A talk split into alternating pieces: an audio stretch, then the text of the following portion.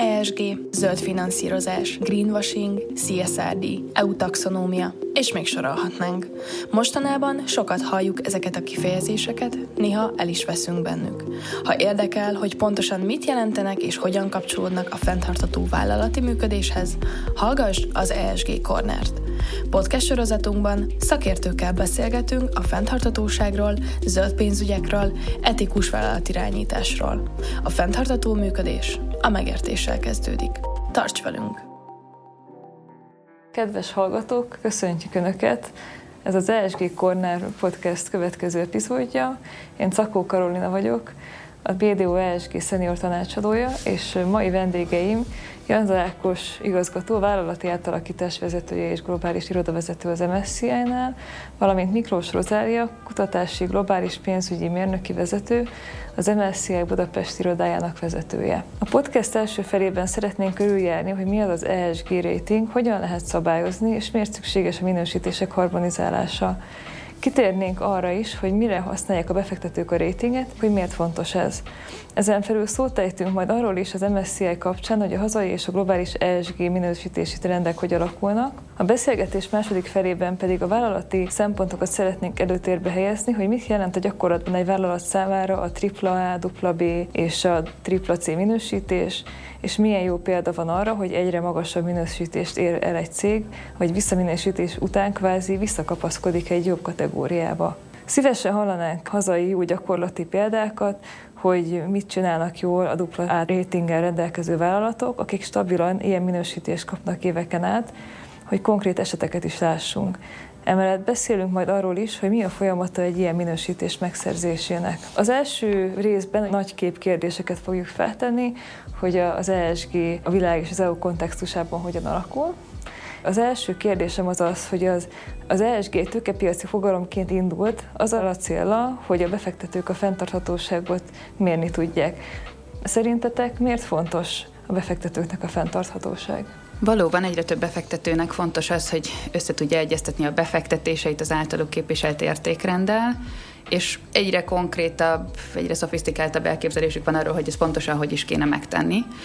Ugyanakkor az fontos hangsúlyozni, hogy az ESG nem egy környezetvédelmi vagy etikai fogalom alapvetően, hanem sokkal inkább egy pénzügyi szemlélet, tehát elsősorban a magasabb pénzügyi hozam elérése érdekében veszik figyelembe az ESG szempontokat a befektetési döntések meghozatalakor. Sziasztok! Mindig próbálok sarkítani és sarkalatos véleményen lenni, de az a baj, hogy nem tudok belekötni a kolléganőmnek a fogalom meghatározásába. Teljes mértékben egyetértek.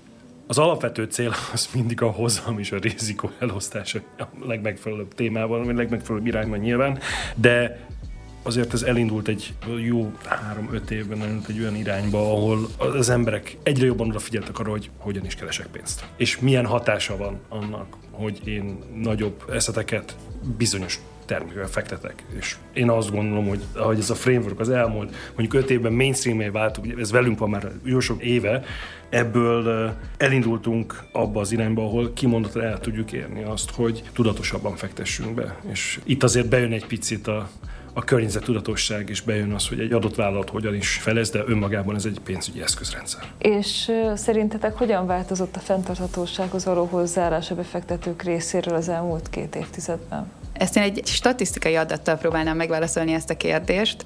Egy nagyon érdekes szám szerintem, hogy az Y-generációsok, tehát az 1980 és 2000 között születetteknek a 67%-a mondja azt, hogy fontosnak tartják, hogy a befektetései tükrözzék a szociális, politikai és környezetvédelmi értékrendjüket, míg a baby boomer generációnak, ami ugye a 45 és 65 között születettek, tehát kvázi az ő szüleik, még csak 36%-a válaszolta ezt ugyanerre a kérdésre. Tehát egy nagyon nagy emelkedés van ebben a számban, ez egy generációs különbség, nagyon röviden, hogy hogyan változott az elmúlt évtizedekben, gyorsan és nagyon.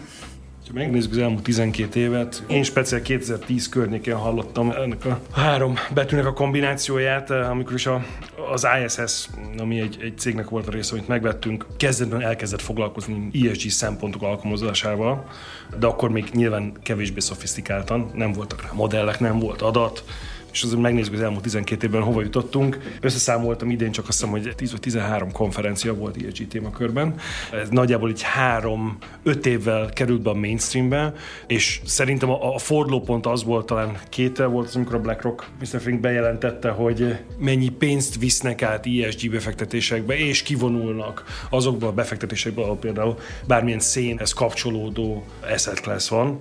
Én azt gondolom, hogy a fordulópont az 2017-18 környékén volt, és ma már ez egy teljesen mainstream és elfogadott téma, olyannyira, hogy maga a greenwashing, ami ugye igazából hogy tavaly évközepek körül kezdett el elindulni és kezdett megjelenni a médiában, nyilván ami sikeres, azt támadni kell, és annak megvannak a hátulüldő, és ezt nem is szoktuk vék alá rejteni, hogy persze hát itt adatsorokról van szó, az adatok hibázhatnak, és ezt lehet erre és arra is használni, nyilván mi a saját metodológiákkal és adatainkkal arra törekedünk, hogy ez ne lehessen kikezdhető, de semmi sem tökéletes.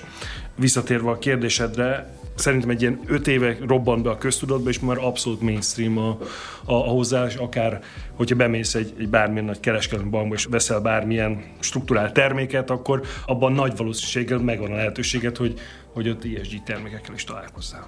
Amikor az ESG kapcsán a befektetésekről beszélünk, akkor a befektetési alapok egy ESG minősítés alapján sorolják be az eszközöket, a vállalatokat a fenntarthatósági kategóriában. De pontosan mi az ESG minősítés rating? Valóban, ahogy nő az igény arra, hogy figyelembe tudjuk venni ezeket a szempontokat a befektetési döntésekben, arra is nő az igény, hogy ezt valamilyen mértékegység vagy skála alapján egyszerűen össze tudjuk hasonlítani.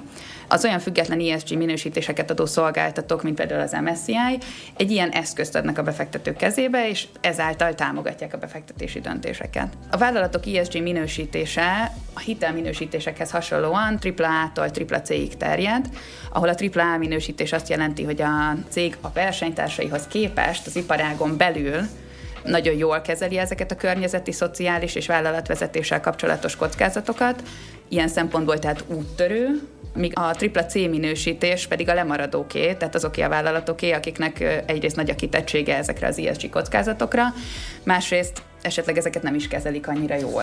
A metodológia, ami szerint a minősítők meghatározzák az egyes kibocsátóknak az ESG ratingjét, az minősítőnként eltérhet. Minden esetre a független minősítők esetében az a nagyon fontos, hogy publikus adatokból is dolgoznak. Tehát nem pusztán a cégek által nyilvánosságra hozott adatokat veszik figyelembe, hanem úgynevezett alternatív adathalmazokat. Legyen az például termékvisszahívással kapcsolatos adatok. Ugye az Ákos már beszélt korábban itt a greenwashingról, tehát borzasztó fontos ezeknek az alternatív adatoknak a figyelembevétele a greenwashing elkerüléséhez. Pont erre valók ezek a független minősítők, hogy egy olyan keretrendszert, egy olyan eszközrendszert adjanak a befektetők kezébe, ami objektíven minden rendelkezésre álló, publikus és esetleg a cég által rendelkezésre bocsátott adatot összesít egyfajta ratingbe, egy konkrét mérőszámba. Én csak kiegészteném azt, amit mondasz, tökéletesen elmondtad a ratinget. Nagyon fontos az, hogy tisztázzuk, hogyan alakult maga a rating, vagy akár az ESG terület az elmúlt mondjuk 3 évben. Ugye tavaly előtt már igen erősen bejött a klíma risk, nyilván ez az environment, az I alatt, ugye nyilván látni kell azt, hogy alapvetően 3 részre tudjuk bontani, ugye maga van a risk management része a dolog, a rating része, ugye van egy nagyon erős klíma lába a dolognak, és nyilván az impact investing az egy nagyon-nagyon fontos területe magának az ESG-nek. Ugye van ESG integráció, climate investing és az impact investing, ami önmagában az ESG köré épülve segíti a befektetőket abban, hogy ne csak jobb döntéseket hozzak, aminek pozitívan pénzügyi eredménye van, miközben ezt teszik, közben ne is tegyék tönkre ezt a kis földet, ahol most már lassan 8 milliárddal élünk. Milyen globális és hazai trendeket lehet látni? Miért vált az ESG minősítés kiemelkedően fontossá? Az MSCI már 10 éve minden évben kiad egy úgynevezett ESG Trends to Watch dokumentumot, tehát minden évben megnézzük, hogy mik azok a trendek, amit meg tudunk figyelni ezen a területen. Ez a dokumentum minden évben 10 ESG trendet tartalmaz részletesen, ez le is tölthető egyébként az MSCI honlapjáról, úgyhogy nyugodtan meg lehet nézni részletesebben, most nyilván nem fogok itt mind a 10 trendre kitérni. Majd a 2023-as dokumentum az hamarosan ki fog jönni a következő hónapokban, most még ugye az előző évnek, a 2022-es évnek a trendjeiről tudok beszélni, ami egyértelműen látszik, hogy pár évvel ezelőtt még a vállalatirányítás tűnt egy nagyon fontos, hogy az ESG-ből a G tűnt kiemelkedően fontosnak, ha csak visszaemlékszünk a Volkswagen botrányra, vagy egy pár olyan kiemelkedő eseményre így az elmúlt évtizedből, ami ebbe az irányba mutatott, akkor egyértelmű, hogy miért is olyan fontos a vállalatvezetési szempont. Ugyanakkor a legújabb trendek azt mutatják, hogy inkább a klíma, tehát az environmental vonalon belül is a klíma az, ami kiemelkedett. A klímaterületen belül van pár nagyon fontos trend az utóbbi évben. A másik ilyen fontos kategória a 2022-es ESG trendeken belül az az ESG mainstream esedése. Ugye ezen belül például a greenwashing fogalomköre, a szabályozásoknak a fogalomköre, egyetem ilyen irányba mennek a szabályozások, tehát a mainstream esedéssel kapcsolatos mindenféle trendek. A harmadik pedig az újonnan felmerülő kockázatok, lehetőségek, biodiverzitás, még a klíma egyéb vonatkozásai mellett nem kapott olyan nagyon nagy figyelmet, de ezek az ilyen újonnan felmerülő kockázatok, lehetőségek, amik befolyásolhatják ezt a területet. Úgyhogy igazából klíma, mainstreamesedés és ezek az új lehetőségek és kockázatok, ami az általunk megfigyelt trendek 2022-ben. Hát én nem vagyok ugye a téma kutatója, de abból, amit az elmúlt 2 évben, 3 évben közelről láttam, ugye nyilván magának a climate risknek a mainstream esedése, illetve az olyan vállalatok, mint mi is, igen erősen investálunk ennek a területnek a kutatásában, és megnézni azt, hogy egyrésztről egy adott cég mennyiben járul hozzá a párizsi klímaegyezményben meghatározott célok eléréséhez, és ez ilyen szempontból milyen ESG citizen a világnak. A másik oldalról pedig az, hogy egy adott részvény, árfolyam mennyire tükrözi azt a fajta klímariszket az adott cég életében. Mondjuk van egy nagy autógyár, vagy egy nagy energiaipari gyár, és annak mondjuk a folyó mellett, vagy a tengerparton milyen erőműveik vannak, és mondjuk az emelkedése az óceánoknak hogyan befolyásolja ezt a gyárat, és milyen kihatása lesz magának az árfolyamának a cégnek. Vagy említetted a Volkswagent, Rozi. Pár évvel ezelőtt volt egy szerintem nagyon jó kis tanulmányunk, ami be is járt a világ sajtót. Ez a Death of Diesel, ugye a dízel halála, amiben azt elemeztük, hogy ezeknek a nagy autóvállalatoknak a CO2 kvóta be nem tartásáért mekkora büntetést fognak kapni, és ez hogyan fogja befolyásolni az elkezdő 5 évben az eredményességét a részvény árfolyamoknak. Ezeknek érdemes utána menni, szerintem elég közel jártunk ahhoz, ami történik.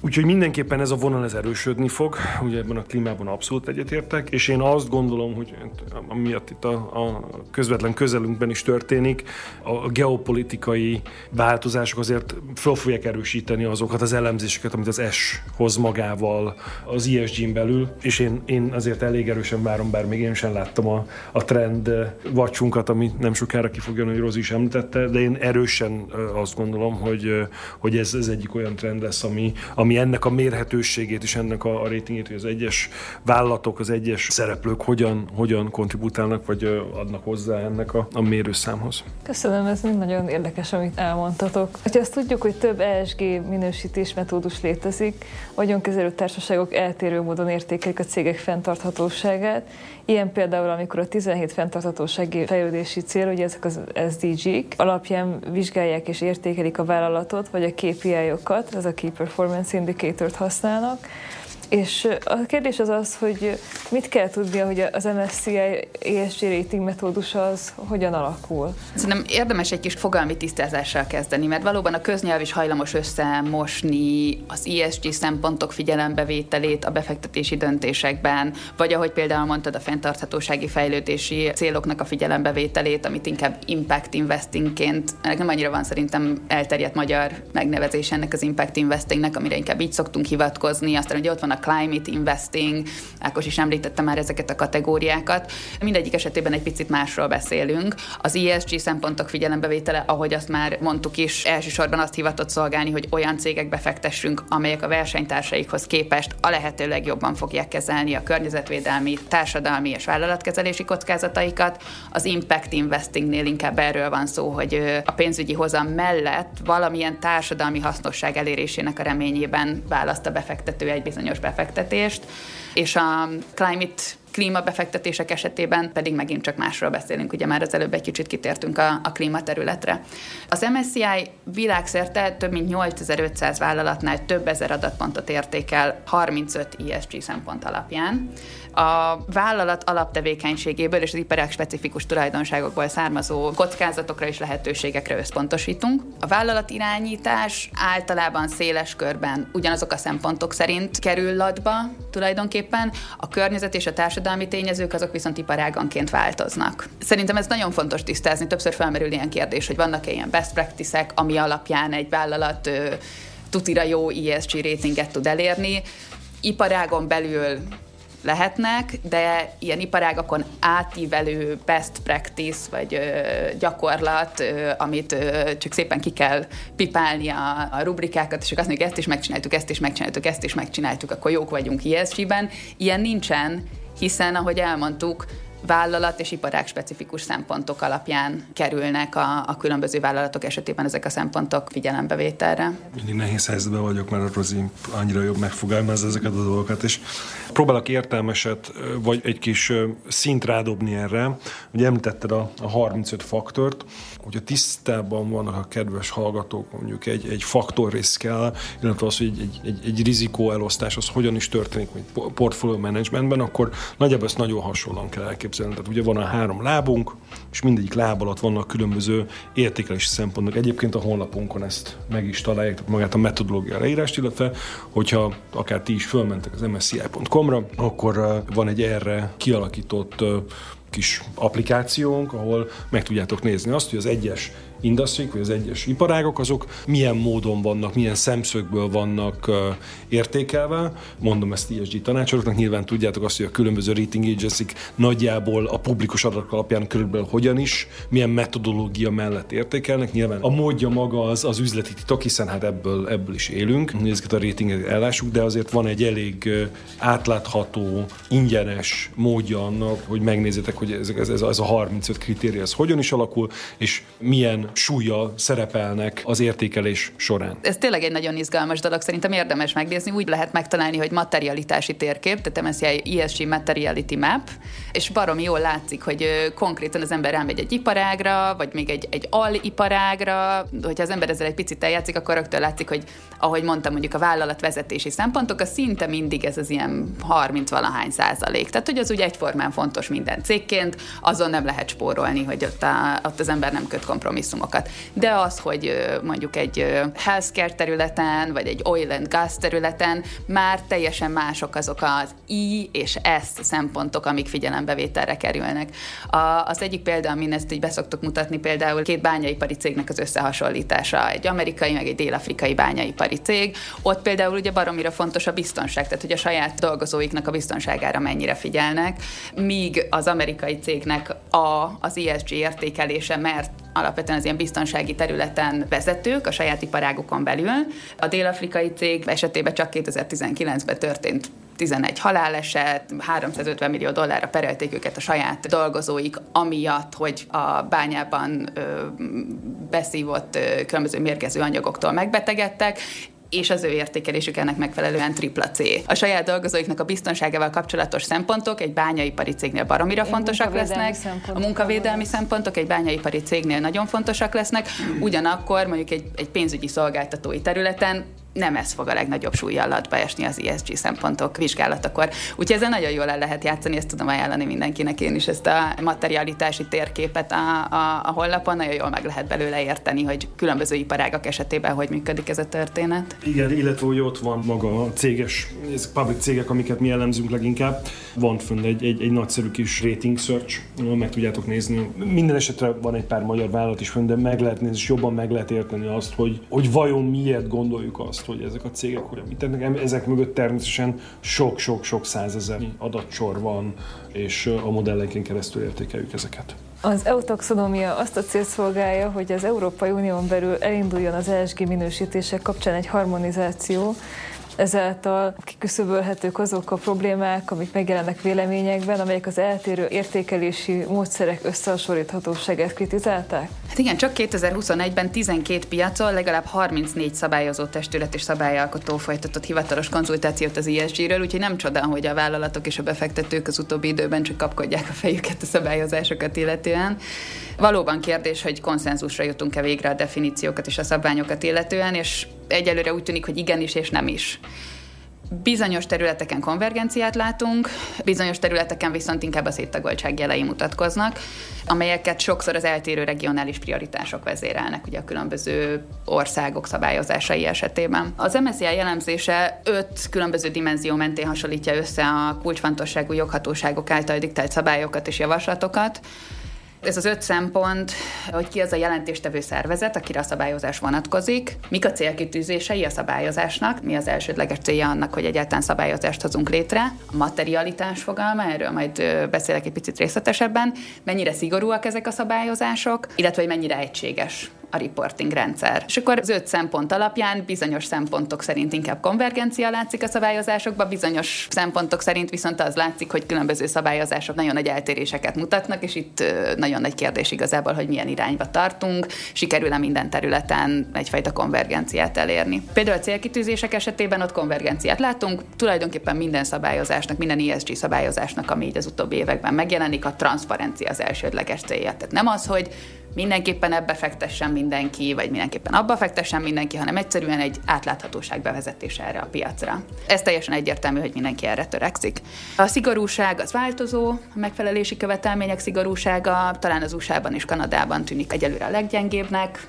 A jelentések egységessége érdekében az EU-ban például adatsablonokat követelnek meg a szabályozások, ott egy ilyen sokkal egységesebb adatsablonokra alapuló reportingot várunk el, máshol inkább ilyen kvalitatív, kevésbé egységes reporting rendszert figyelhetünk meg, ez is majd kiderül, hogy milyen irányba megy.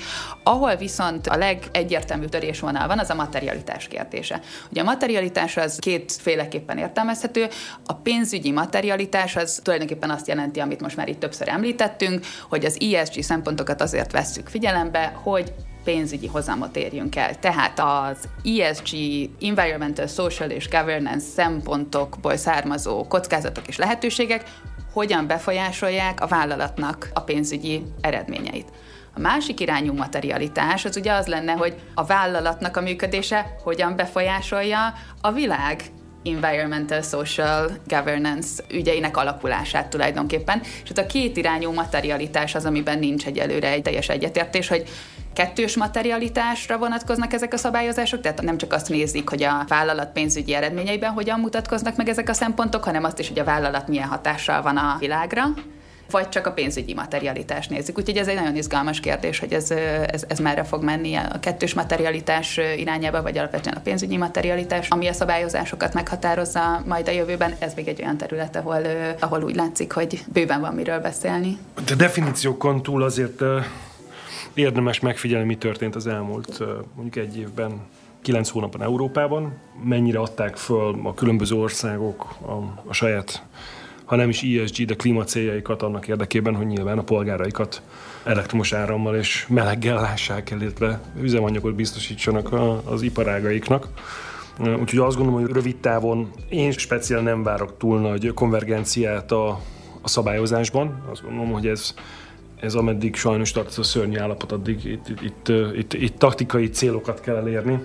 Azonban hosszú távon mindenképpen közeledni fognak szerintem a regulációk. Nézzünk csak meg egy, bár teljesen más témát, de hasonlóan érdekes területet, GDPR-t. Ugye Európa, ahogy bevezette, sok hideget is kapott szert a világból. Én emlékszem, amikor először kellett nyilatkoznom arról, hogy elfogadom a kukikat a telefonon, és most minden alkalommal ezt meg kell tanulnom, mai napig idegesítő, értető. Viszont bevezettük, és úgy tűnik, hogy hogy ezt egyre több ország fogja követni, akár megnézzük Indiát, vagy az Egyesült Államokat, és ebben vezetők lettünk. Azt gondolom, hogy a konvergencia hosszú távon meg fog történni.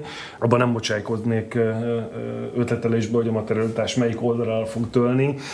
Az ilyen berpiacokon, amiket most látunk, azért azt gondolom, hogy inkább a pénzügyi megterülés lesz sajnos a fontosabb a befektetőknek, de ez megint egy ilyen viselkedéskutatási tényező inkább, mint pénzügyi, viszont hosszú távon igenis azt gondolom, hogy regulálni kell ezt a területet, vagy legalább konvergenciát kell mutatni afelé, hogyha ránézik a különböző rating agency-knek az általuk elkészített anyagokra, akkor legalább tudjam azt, hogy milyen metodológia mentén adták ki ezeket a számokat. Milyen adatokra van szükség ahhoz, hogy egy ESG minősítés megtörténjen? Hogyan zajlik a munka?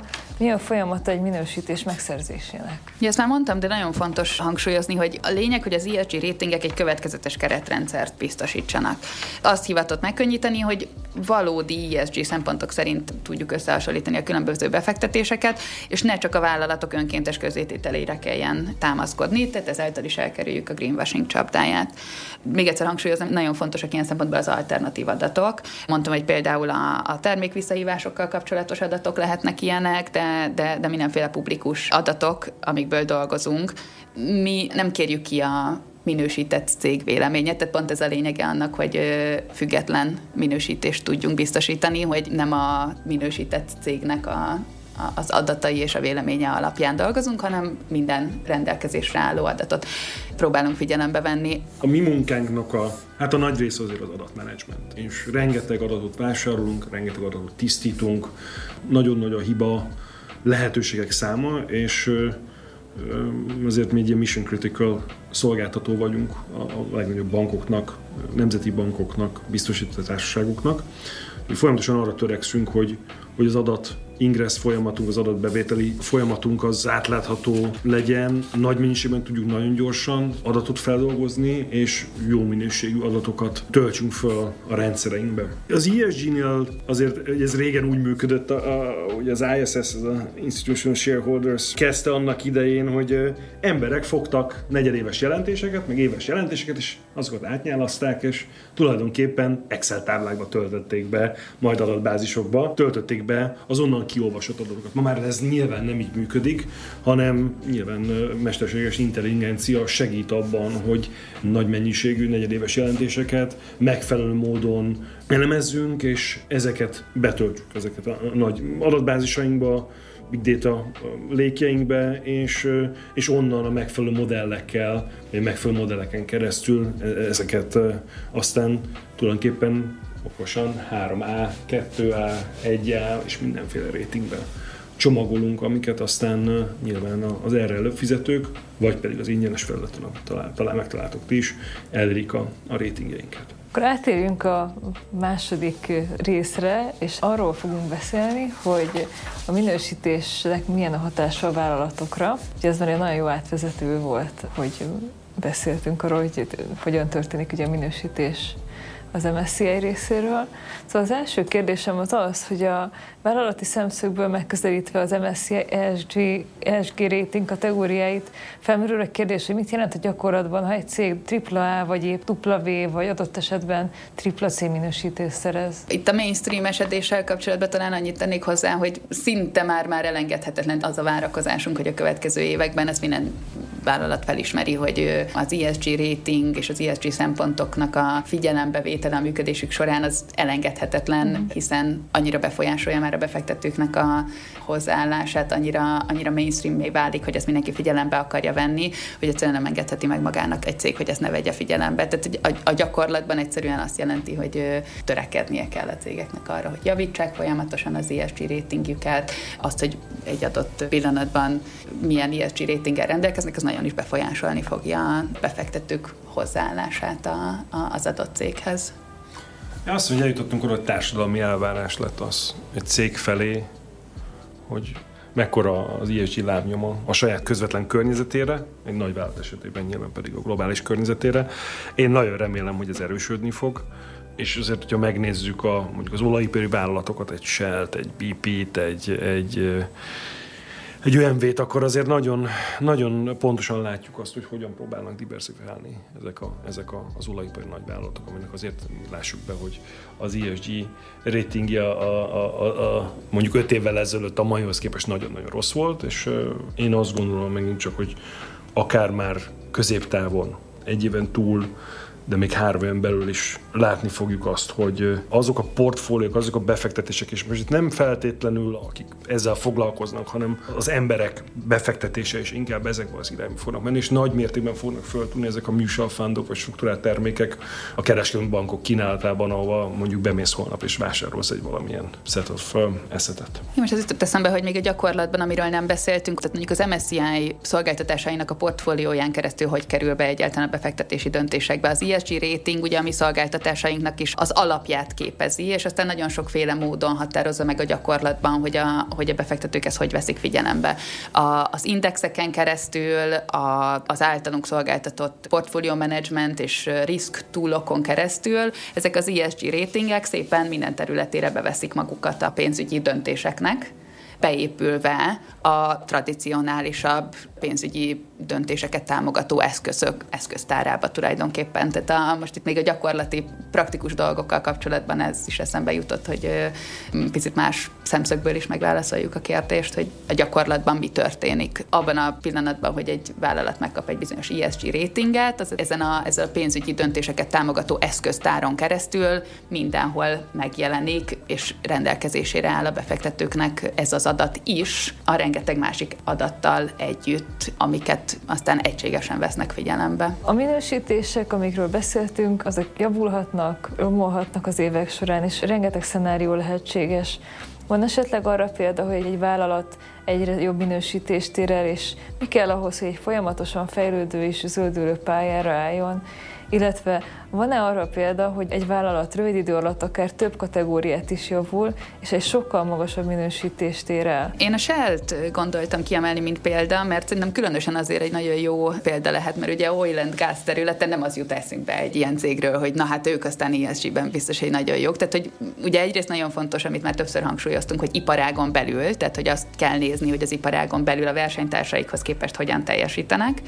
A Shell-nek a minősítése, az MSCI ESG rating az 2018-ról 2022-re, először tripla B-ről A-ra nőtt, és utána dupla A-ra, tehát tényleg egy nagyon jó kis emelkedő pályán van. Szerintem, hogyha az ember valamennyire követi a Shell-nek az aktivitását, akkor ezt egyébként így a közéletben is rengeteget lehet arról olvasni, hogy mennyi mindent tesznek a e-mobilitástól kezdve a sütőolajgyűjtésen keresztül. Rengeteg konkrét példa látszik ilyen közéleti dolgokban, de nyilván ami az ESG minősítését nagyon befolyásolja, azok ugye nem csak az aktuális ilyen jellegű aktivitásai a cégnek, hanem a hosszú távú célkitűzései. Tehát van 2050-re dekarbonizációs célkitűzése a Shell-nek, és ezek a célkitűzések is beépülnek az ESG ratingek alakulásába. Nyilván akkor, hogyha ez a konkrétumokban is látszik, és tényleg tesz azért a cég, hogy ezeket a hosszú távú célkitűzéseket el is érje. Amikor néztük ezt a példát együtt, akkor igazából azon gondolkodtam, hogy nem is az adott egyes cég a fontos, hanem mert mindig fog hiba csúszni az adatsorba, vagy csúszhat. De alapvetően az, hogy milyen irányba halad maga az iparág, és ugye ebben az esetben az olaj- és gáziparág, és azt nagyszerűen látni, hogyha ezeket összevetjük, hogy megint csak amit az előbb mondtam, hogy egy társadalmi elvárás, hogy ezek az inkább szennyező, ezek a szennyező vállalatok, vagy eddig szennyező vállalatok hogyan próbálnak meg megfelelni azoknak az elvárásoknak, amiket remélhetőleg minden ország és mindenki szívesen lát. Mit javasoltok, mit kell egy vállalatnak jól csinálnia ahhoz, hogy AAA ratinggel rendelkezzen, és ezt a minősítés utána stabilan tartsa is? Van-e esetleg erre hazai vagy regionális jó gyakorlat, amiről tudnátok mesélni nekünk? Egy kicsit már ezt a kérdést is lefettük korábban, és végig is azt mondtam, hogy nincs. Tehát ugye pont amiatt, hogy ha van, akkor inkább iparág specifikus. Ugye amit mondtunk, hogy tulajdonképpen minden iparágban nagyon fontos az a vállalatvezetés, az mondjuk egyértelműen kiemelhető, mint best practice iparágakon átívelően, és akkor utána jönnek be ezek a szempontok, ami egy financial services, vagy egy oil and gas, vagy egy bányászati területen teljesen más lesz az a best practice, ami fontossá válik. Úgyhogy rövid válasz, hogy nincs, a hosszabb válasz, hogy iparág specifikusan pedig nyilván lehet ilyesmiről beszélni. Hát vannak ilyen best in class osztályelsők végül is a saját kategóriájukban. Igen. A materialitási mátrixukat javaslom, hogy mindenki nézze meg, menjen föl, és akkor csodálatosan össze lehet hasonlítani azt, hogy egy adott iparág, amiről te is beszéltél, ott mi számít mondjuk egy Oil & Gasnál, ahogy említettél egy ilyen 30-30%-os számot a governance-ben, de ami általában nagyjából mindenütt hasonló, de hogy a többi számhoz hogyan kerül adba, és azt gondolom, ez viszonylag jól meg fogja mutatni azt, hogy mit várnak el a rating agency-k. Nem egy nagy trúvár. A modell maga az nagyon hasonló mindenütt, megint csak az adatkutatási mélysége, illetve a cégnek a minőségre való időráfordítás az, ami megkülönbözteti azt, hogy milyen riportokat látunk, és ezért fontos olyan céget megbízni. Mi például, akik ebben rengeteg pénzt fektetnek, és fektetünk az elkövetkező időben is. Végül érkeztünk az utolsó néhány kérdéshez. Ezeket minden meghívott vendégnek feltesszük, hogy jobban megismerjük a kapcsolatokat a fenntarthatósággal és az ESG-vel. És az első kérdésem az lenne, hogy mikor találkoztatok először az ESG-vel, és miért döntöttetek úgy, hogy ezzel is szeretnétek foglalkozni? Az én hátterem az pénzügyi matematika. Én pénzügyi matematikát tanultam az egyetemen, sőt még előtte inkább közgazdaságtan, nagyon érdekelt a viselkedési közgazdaságtan, inkább az a vonatkozása a közgazdaságtannak is, hogy úgy lehet matematikailag modellezni azt, hogy hogyan működünk mi emberek. Tehát az ESG-vel már az MSCI-nál találkoztam, amikor így ezzel a háttérrel oda kerültem, és az első években inkább portfólió management, kockázatszámítás, derivatív árazás, ilyen jellegű modellekkel találkoztam. Szerintem ami manapság nekem is, és egyébként szerintem nagyon sokaknak szimpatikus az ESG vagy climate investing területben, hogy az ember jobban úgy érzi, hogy itt van valamiféle purpose, hogy értelme van annak, amit csinálom. Nem csak azon dolgozom, hogy gazdag emberek még gazdagabbak legyenek, hanem valahogy egy kicsit úgy közelebb hozza a világ alakulását ahhoz, amit csinálunk. Ha megkérdezi az 5 éves fiam, hogy anya, mivel foglalkozol, akkor azért egy picit neki is jobban el lehet mondani. Úgyhogy szerintem ez egy nagyon fontos szempont, és én azt látom, hogy a fiatalok, tehát a mostani pályakezdőknek is a pályaválasztási döntéseiben ez kezd egy nagyon fontos szerepet betölteni, ez a gondolat. Ahogy már mondtam, én nagyjából 2010 környéken, de nem ESG-nek hívtuk ezt, kerültem szorosabb kapcsolatban olyan adatsorokkal, amik arra próbáltak magyarázatot találni, hogy egy adott vállalat mennyire fenntarthatóan, vagy mennyire nagy impacttel működik a környezetére. Nyilván nekem is sokkal érdekesebb úgy elmondani a munkámat, hogy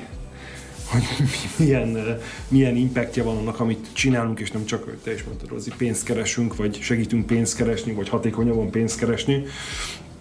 Én közgazdász vagyok alapvetően, fantáziától izgattam munkámmal kapcsolatban, hogy nagy mennyiségű adatot hogyan lehet egyszerűen és ropogósan és röviden lefordítani, és abból hogyan lehet jobb döntéseket hozni, és engem rettenetesen érdekelt az, hogy ilyen kvázi nem kvalitatív adatsorokból hogyan tudunk olyan elemzéseket létrehozni, hogyan tudunk olyan korrelációkat találni, amik jobban megmutatják egy adott vállalatnak a viselkedését. És akkor most tegyük félre azt, hogy mit várunk el, és milyen ESG ratinget várnánk el, mert ugye az lenne a legfantasztikusabb, hogyha mindenki AAA lenne. Igazából engem ez vonzott nagyon ebben a területben. És van esetleg olyan területe az ESG-nek, amelyről szeretnétek többet foglalkozni? Szerintem, ami most nagyon izgalmas az a következő időszakban, hogy ezek a klíma és ESG szempontok szerinti hosszú távú célok, ezek mindenkinek nagyon fontosak lettek az utóbbi években. Ugyanakkor viszont mindannyian látjuk, hogy hát most elég magas prioritást élvező rövid távú problémákkal kell megküzdenie a cégeknek, a világnak, az egyéneknek. Szerintem ez egy nagyon izgalmas dolog lesz, hogy ez a kettő ez hogyan tud együtt élni, tudjuk-e továbbra is ezt fókuszban tartani, ezeket a hosszú távú célokat, miközben nagyon komoly rövid távú kihívásokkal kell megküzdenünk. Klíma egyértelműen, ugye nem hiába hoztuk ide tavaly idén év elején a Klímakutató Központunkat Zürich után. Budapesten nyitottunk, most már nagyjából 20-an vannak. Zürich volt az első, és New Yorkban nyitottunk egy másik klímaközpontot. Mindenképpen ez egy olyan terület, ami nagyon érdekes lesz, és nem is feltétlenül a hőmérséklet növekedés miatt, ami nyilván egy nagyon fontos cél, hanem az én fantáziámat nagyon izgatja az, hogy hogyan fog hatni a klímaváltozás az ellátási láncokra, hogyan fog hatni nemzetgazdaságokra, nagy cégekre, tőzsdei cégekre, hogyan fogja befolyásolni az árfolyamokat. Ez szerintem, ahogy már itt, amikor a trendekről beszélgettünk, egy nagyon-nagyon érdekes terület lesz. És hát amit Rozi is mondott, azért itt vannak súlyos taktikai kérdések, amit el kell dönteni itt az elkövetkező 3-6-9 hónapban, és nem csak Magyarország vonatkozásában, hanem az egész európai régióban, amik én azt gondolom, hogy nagyban fogja befolyásolni azt, hogy hogyan gondolunk a social lábára az ESG-nek, és itt egészen biztos benne, hogy új metodológiák fognak jönni, és olyan új kutatási területek, amiről már még nem is beszélünk, és nem is gondolkodunk róla. És összefoglalva, így mit láttok a jövőben, milyen irányba fog haladni az ESG? Vannak esetleg ötleteitek, hogy hogyan érdemes egyre több emberre lesz megismertetni? Nekem az jutott eszembe, hogy a megismertetésben szerintem nagyon fontos az, hogy ilyen intuitív mérőszámokat tudjunk mutatni az embereknek. Tehát, hogyha valami nagyon bonyolult és nehezen megfogható, és itt órákig kell magyarázni ahhoz, hogy úgy átmenjen, hogy na, akkor ezt így csináljuk, és így mérjük, és így próbáljuk beépíteni a köztudatba, az egyszerűen nem tudja áttörni azt a falat, ami ugye az emberek tudatába be tud hatolni. És ilyen szempontban ugye az ESG ratingekről beszéltünk részletesebben, de az MSCI-nak is van többféle, például a klímaterületen olyan intuitív más metrikák, amik segítségével próbáljuk mérni különböző területen a kockázatokat és a hatásokat, és az egyik ilyen például az Implied Temperature Rise, ami szerintem egy baromi jó ilyen intuitív mérőszám, konkrétan Celsius fokban kifejezve azt mondja meg, hogy az egyes vállalatok klímastratégiája mennyire igazodik a globális hőmérsékleti célkitűzésekhez, a Párizsi Egyezmény célkitűzéseihez. Celsius fokban kifejezve, tehát azt mondjuk, hogy itt egy portfólió, és akkor ennek az Implied Temperature Rise a 1,5 Celsius fok. Tök jó, akkor ez jó, az kevesebb, mint a 2. Ennek meg 3,5 Celsius fok, az nem jó. Szerintem ez egy érdekes irány, és szerintem ebben nagyon jó az MSCI, hogy mégis az ESG rating is azért tud így jól a köztudatba is beférkőzni, mert az is egy ilyen a hitelminősítésekhez hasonló, könnyen megfogható, AAA, CCC, értem, hogy akkor az most jó vagy rossz, és minél inkább sikerül ebbe az irányba elmenni, hogy ilyen intuitív, kézzelfogható, könnyen befogadható mérőszámokkal és fogalmakkal dolgozunk, annál inkább így a köznyelvbe, a köztudatba, a mostani pályaválasztóknak az érdeklődésébe is be tud ez férkőzni, és nyilván ez befolyásolja ennek a területnek a térnyerését és a társadalmi fontosságát. Nyilván itt vagyunk, és próbálunk a saját szemszünkből megvilágítani egy azért sokkal komplexebb témát, mint amit itt ketten le tudnánk fedni. Rengeteg konferenciára járunk, Rozi múlt héten adott elő az egyik nagy konferencia sorozaton, rengeteg ilyen konferenciát szponzorálunk, illetve az MCSE égisze alatt együtt dolgozunk hasonló cégekkel azért, hogy jobban megismertessük magát az ESG területet, illetve a Financial Services terület, azt, hogy hogyan is dolgozunk, és milyen területeken végzünk munkát. Ugye tavaly a HBLF-fel csináltunk egy nagy konferenciát ESG témakörben. Idén egy kicsit azt hiszem, hogy jobban ráerősítettünk a klímarisknek az elmagyarázására. Minden évben vannak olyan területek, ahol próbálunk ezen részt venni. Rengeteg nyitott napot tartunk az irodában. Most azt hiszem, hogy egy gimnázióosztály fog éppen megint jönni. Kicsit arról beszélni, hogy ez milyen hatással jár a földünkre, illetve az, hogy mit próbálunk mit tenni azért, hogy a pénzügyi szektor egy kicsit zöldebb legyen, és ne csak a profit számítson, vagy a profit mellett számítson az is, hogy ennek milyen hatása van. Ugye erre nagyon jó az LRI, amit te az előbb elmondtál, úgyhogy biztos, hogy izgalmas lesz a jövő. Köszönöm szépen, hát akkor ma is nagyon sokat tanultunk ugye a Teamint Rating Agency rating ügynökség szempontjából az ESG-ről, úgyhogy én köszönöm szépen a mai vendégeinknek, Janza Ákosnak és Miklós Rozáliának. Köszönjük szépen a meghívást! Köszönjük szépen!